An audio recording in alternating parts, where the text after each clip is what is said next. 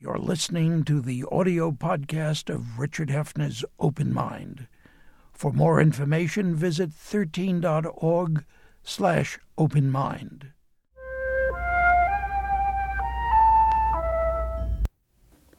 I'm Richard Heffner, your host on The Open Mind, and my guest today is a novelist, memoirist, and newsman who serves now as curator of Long Island University's distinguished George Polk Journalism Awards.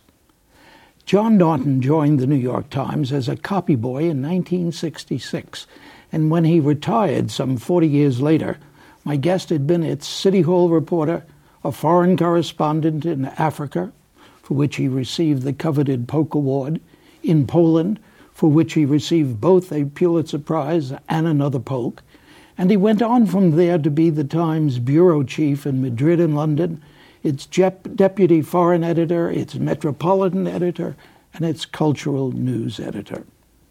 In short, John Darnton is, has always been, a newsman's newsman.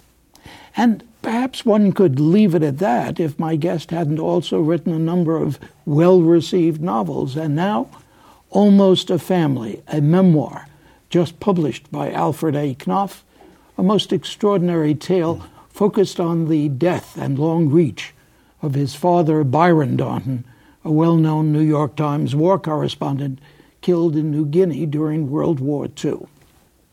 Quite understandably, of course, most Darnton interviews I've heard and read recently have had to do with almost a family, his evocative memoir with its captivating jazz age motif, and so on. But today I want to ask my guest much more about that other family so central to his whole life's work. I mean, of course, the Times itself and the whole wide world of print journalism, and wonder, of course, whether he pines for it more important, whether he thinks it's time to mourn for it. Mm. What do you think, John? Well, I think it's too early to declare print is dead. Um, Everybody's do, doing it. I know, I know, but the obituaries are all. You know, I think they're they're premature. Um, look, there will always be some people who want to hold the object in their hands, take it into bed with them in the morning with a cup of coffee, and leaf through it and look at the ads at leisure and just have the, the pleasure of the paper. Will they be a minority? Undoubtedly, they will. Um, I worry more about uh, regional newspapers uh, in Boston, Houston, San Francisco. Uh, they may disappear and if they don't disappear, they may become so weak kneed that, for all intents and purposes, they no longer carry out the functions of a good newspaper, which is basically investigative reporting, keeping a check on the politicians. Uh, Mike Royko said that uh, a good reporter is to a politician what a barking dog is to a chicken thief. And we're losing that all over the country as papers cut back uh, and as that kind of enterprise reporting doesn't migrate over to the web. Why do you say it doesn't? You're because, implying it can't. Well, because I cannot think of any exclusive stories or scoops that have taken place on the web that could come anywhere close to those in print over the last 10 years. Um, it's simply uh, calls for a lot of resources, a lot of time, a lot of effort, and a lot of money to pursue investigations, some of them lasting two years or longer. Uh, and the web isn't into that. The web is all speed, what happened immediately now, uh, you know, razzle dazzle, a uh, fair amount of kind of gossip, a lot of aggregation, not ab- you know, uh, aggregation and uh, in, in all senses of the word. It aggravates me sometimes to see these things. Um, and uh, it's just not geared at the moment toward the kind of uh, shoe leather coverage that papers used to do. And the Times? The Times, I'm happy to say, uh, is still excels in that. Um, you know, you mentioned the, the Polk Award. So every year, uh, a group of us go over about 450 submissions from newspapers, uh, TV stations, broadcasts around the country, and we call through them. And I have to say, over the last couple of years, the Times comes out uh, on top in so many categories. Uh, it's alarming, and it's not just because I'm a, you know, a company man that I say this, uh, I think their level of investigative work is higher than it's ever been. How do you contrast it with the times that not just surfaces but runs through this family story? Well, you know, it's a very different newspaper, clearly, than it was uh, even when I began there in 1966. Uh, there is a whole different kind of person now who goes into reporting. Uh, when I joined, there were people still there who had not been to college. Some of them were from the West Side and gravitated to the Times because it was the local employer. They knew the city perfectly. They, some of them went to the track. I bet there's not a single Times reporter now who goes to the racetrack. They were really kind of, uh, you know, of, of, the, the warp and woof of the city, everyday people uh, who just happened to have a knack for nosing out the news, reporting, talking to people. Um, and somewhere along the line, probably after Woodward Bernstein, it became a very fashionable profession and drew a lot of people from the Ivy Leagues. And like any institution, the Times sees somebody walk in with a Harvard degree or a Yale degree, and the eyebrows rise up, and they're apt to hire them. Um, that was in the old days. Now I think they insist that somebody start at another newspaper first and kind of, you know, prove prove their worth there.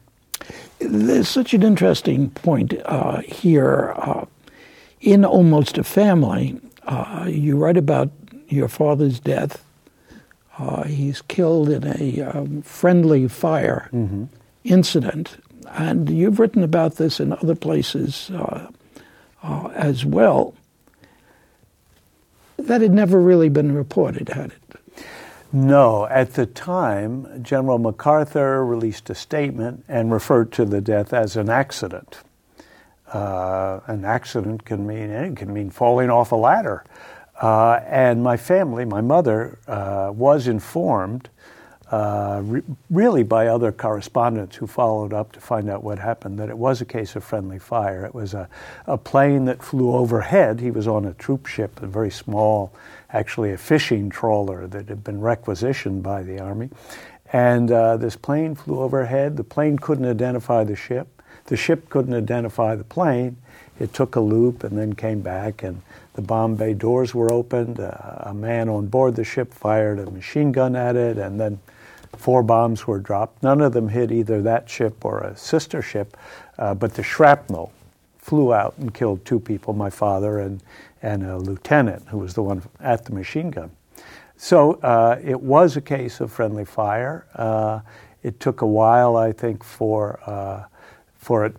Nobody ever really figured out what went wrong.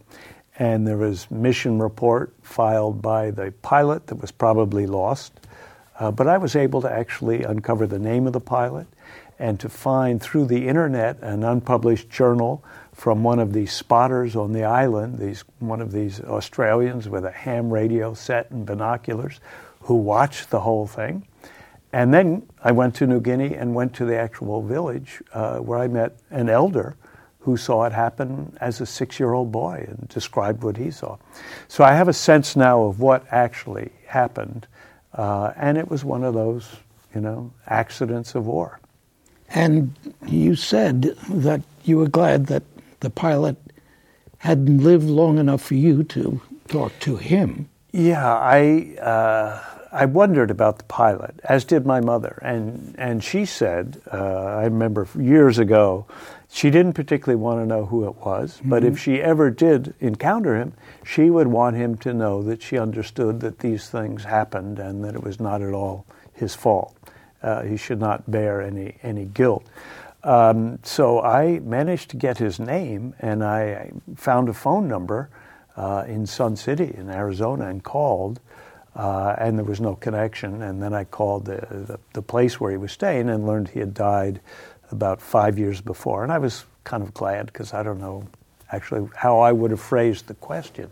But I did manage to reach his son just to ask, uh, did he ever talk about this? And the son said no. In fact, he said he never talked about the war at all, uh, which was something I think a lot of soldiers did. They just didn't like to go there and they didn't talk about it until sometimes uh, toward the end of their lives, and sometimes not with their children, but their grandchildren, which is kind of an interesting phenomenon.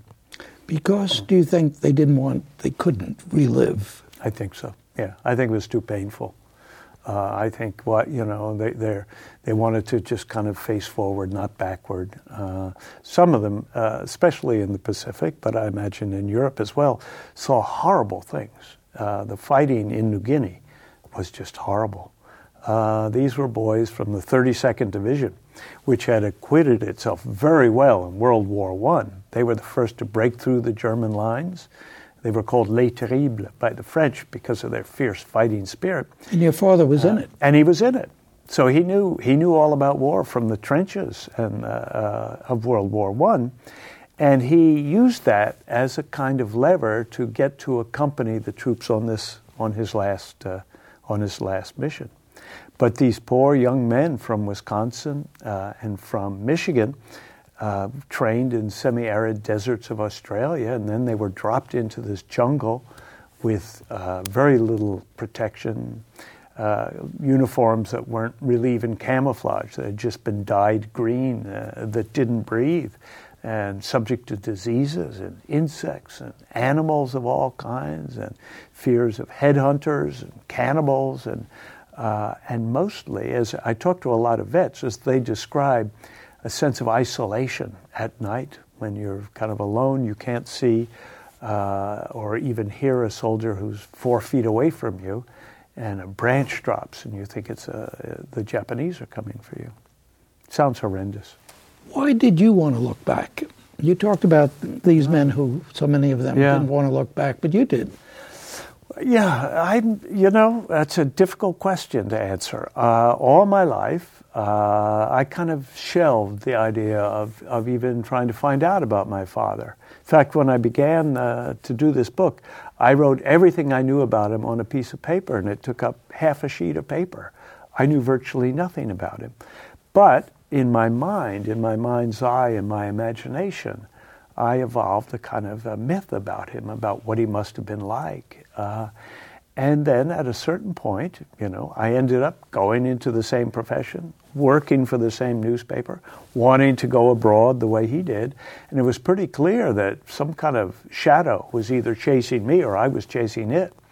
And toward the end of my career, uh, I thought, you know, it's about time I, I figure out who he was uh, and how he's influenced me. How could somebody you don't know exert such a powerful pull on your life, almost like destiny?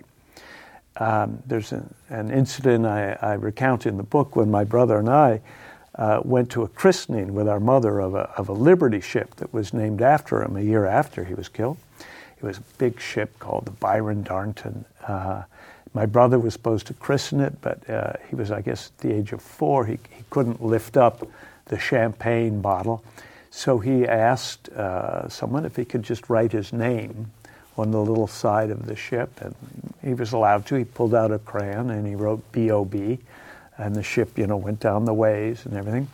Uh, and uh, and then it, you know, served its function on the Murmansk run, and then we heard it, you know, it ended up wrecked somewhere. And you went to see the wreckage. Well, many years later, my brother was giving a lecture, and a man approached him after and said, uh, It's an unusual name, Darnton. Did you know there's a pub in Scotland named Byron Darnton? And he called me immediately. Uh, we checked it out. We figured out immediately that was where the ship crashed. So we figured, well, we have to go there and raise a drink to the old man. And we went to this pub on an island with a population of one, the mm. pub owner. Uh, and after a round of drinks, we crossed the island, uh, my brother and I, to look at the wreckage. And it was just this kind of sad little heap of metal, you know, offshore, uh, covered by moss. Couldn't see the BOB anywhere. Uh, and I looked at that and sort of felt very disappointed, saddened even. And it was kind of there that I decided, you know, I'm going to find out who he was, what he was like uh, why he went to war. Uh, at the age of 44, volunteering to cover the war as a correspondent, uh, leaving behind uh, a wife with two young children. That was the, the, those were the, the questions that began going through my brain for the first time, really. an exorcism? well, yeah, people often say, uh, is it cathartic? Uh, I wish I could say yes, uh, but, but uh, I can't, although I do know that at the end of it, at one point in particular, pulling away from this village, I felt uh, a, a, kind of a, a, stream of emotions I'd never felt before, uh, including anger, which I'd never felt before. Anger at the whole thing, the randomness of it, the, you know, the fact that these lives were overturned. My mother never remarried, and she tried to carry on as if, almost as if he was still alive, and that, that led her down a, difficult road. Um, uh, so I, I can't say that I kind of relived it in some way. There was nothing for me to relive, really. But I do feel that I packed it away.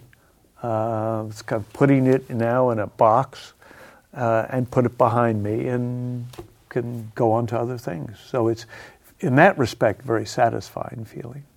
I wanted to ask at one point something you had written. Um, you talked about the Times not reporting this uh, oh, official, yeah, yeah. officially this, uh, yeah. this incident, and because what was the reason? Was it Ed James then at the time? Yes, it was. I yeah, I went. I did some research also through the Times archives uh, and found uh, you know folders about uh, my mother, who worked for the Times after his death as a, a, reporter in the Washington bureau, and then finally woman's editor. About my father, about my brother, who also put in a stint at the Times. Uh, my wife, incidentally, has also written for the Times. So we're like this, you know, the company store that we can't get away from. Um, and in my mother's folder, there, was a, there were various memos, uh, many of them written by her when she was woman's editor, to Edwin L. James and Lester Markel, who was the Sunday editor. These were both driven men, tough men, not sentimentalists by any means. And she was arguing for women's news in the paper, saying it's not just food, fashions, and furnishings. Uh, it's really a question of uh, broadened post war interests in everything from juvenile delinquency, which was a very big topic in the, you know, in the early 50s, if you remember, I do. to legislation uh, involving uh, you know, women in Washington, price of food, all these things. Um, uh, she met a Stonewall. And in the, in the margins of her memos, James in particular would write, This is sociology, with an exclamation point. Well, one of the uh, things I uncovered was a story that had been written back in 1946, I think, just after the war, by a member of the Washington Bureau who looked into the, this friendly fire incident and discovered that it was actually uh, an American plane, a B 25, that it was almost, uh, you know, it wasn't, uh, there was an exchange of fire from, from the ship to the plane and vice versa, that it was a almost a, uh, he called it a battle. Well, it wasn't quite a battle, but it was certainly a, you know, a firefight. And, um, and the story was never used in the paper. And I noted, I found a little note from James that said uh, to the publisher, uh, when this whole question came up in the 1950s, there was a rumor that in fact it had been a Japanese plane. Turned out not to be true. The publisher asked James to look into it, and he wrote and sent a copy of this story with a little note that said, We didn't print this on the grounds that it would do no good. So it was a kind of, I think, self censorship. Because if you were just reading the newspaper of record, all you would have known for all these years uh, really was it some kind of accident, and that would have been the sum total of your knowledge. Of course, that happened again when Jack Kennedy asked that uh, the Times not print yeah. news about what became the Bay of Bay Pigs. Of Pigs. Self-restraint. Yeah. What do well, you think about that? Uh, everyone, everyone recognizes, including Jack Kennedy, that that was a mistake. That it would have been much better if the Times had gone ahead and printed what they what they knew. They did do a story uh, by Tad Szulc. He was the reporter who uncovered mm-hmm. it. Uh, but it was a kind of truncated version and, and only um, didn't name the, the, the, time and place where the invasion was going to take place, I can imagine the conferences that must have been held over, you know, that what do we do with this material? Do we go ahead? National security interests will be affected, et cetera. Uh, and the lesson there was things would have been much better if the Times had printed it. Um, you a, think that's a rule of thumb uh, for you? No, it would depend, obviously. Yeah, I mean, all newsmen favor printing, especially if it's their story. but um, it's not always the case. I mean, we could always cite stories where printing it was foolhardy. You know, printing the Japanese, saying the Japanese code had been broken in World War II, the Chicago Tribune was foolhardy, dangerous. Um, so there are clearly stories where you, you, you know, there is a, the argument of national security will hold up. But, uh, but I think, uh, you know, you have to really go right up to that line and be convinced of it if you're going to hold back in publishing it. You think there are more times these days when that line is reached? Well, you know, again, the, whole profession has changed. And there's an automatic antagonism now between the press corps in Washington and the people they cover. Uh, that's, uh, I think, not uh, necessarily a good development. I think it's good for them, to, reporters, to remain skeptical. But now functionaries in Washington almost always uh, insist that all requests for information go through their the department's PR representatives. It's all very controlled. Uh, and when the Times comes up with something like WikiLeaks, I mean, the Times didn't come up with it, but when they're confronted with it, uh, and they go, they, they deal with uh, State Department or at times even uh, you know with with the president. Say this is what we have. We want to print it. What's your argument against it? And occasionally, if the argument is persuasive enough, uh, on the WikiLeaks example, the argument that you'll actually be uh, it'll lead to the detection of um, sources uh, who would, whose lives could, could be threatened uh, they delete the names. Uh, that's fine. That's when acceptable. in their judgment, that's yeah, acceptable. But it's their ju- yeah. the editor's judgment. You How do you feel about that? You oh, that's fine. Word, that's you good. used the word before the profession. Hmm. And I was going to interrupt and say, what profession? you what mean profession in this day it? and age? Because yeah. we have citizen journalists and we have internet and we have bloggers and we no, have uh, this whole new world? No, on, on this program, it's my privilege to put words in my guest's mouth, not the other way. No, I don't mean that, John. Ah. I mean very simply, at any time uh, has it been a profession? Ah, newspapering.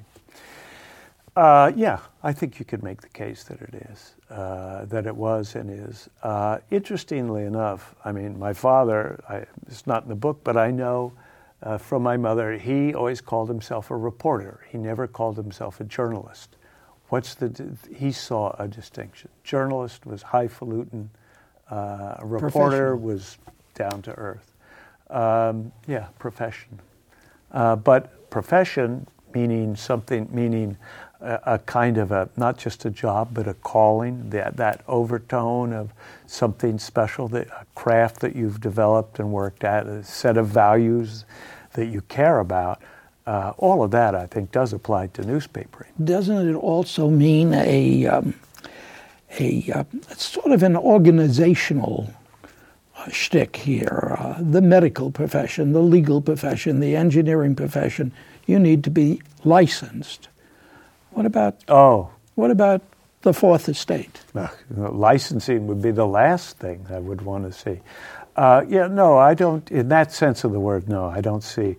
Uh, I, yes, you can speak of the medical profession and the legal profession, which have these set requirements and even can uh, dictate the number of members that are allowed to join through one system or another. But it's not true of, of reporting. Uh, and the day we see licensing of reporters is the day democracy is dead. I'm interested. You say not true of reporting. You didn't say not true of journalism. No, journalism. You don't see the difference, or you see very I much see, of a I difference. see. I see a nuanced difference. Yeah, reporter to me is much more basic, uh, straightforward, and describes what you do uh, in that job. The trouble I always ran into was when I became an editor.